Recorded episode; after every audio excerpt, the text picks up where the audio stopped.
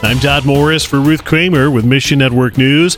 Israel's pending ground offensive into Gaza and growing tensions with other neighboring countries all point to a potential long term conflict in the region.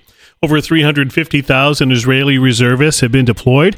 Pastor Israel Pochtar of Beit Hallel congregation in Ashdod, Israel, says at least 30 young men from his church have deployed since the start of the conflict. Please pray for Israeli Christians showing Christ to their scared and grieving neighbors. Studies show that Muslim immigrants' rate of entering the U.S. continues to increase. Many fled their homeland to escape war, while others came seeking economic opportunity. Check out the I Found the Truth series if you've been asking the Lord to show you how to share the gospel with a Muslim friend or coworker. In each video, a believer from a Muslim background describes how they met Jesus and why they began following him. Find your place in these stories and more at missionnews.org, the service of One Way Ministries.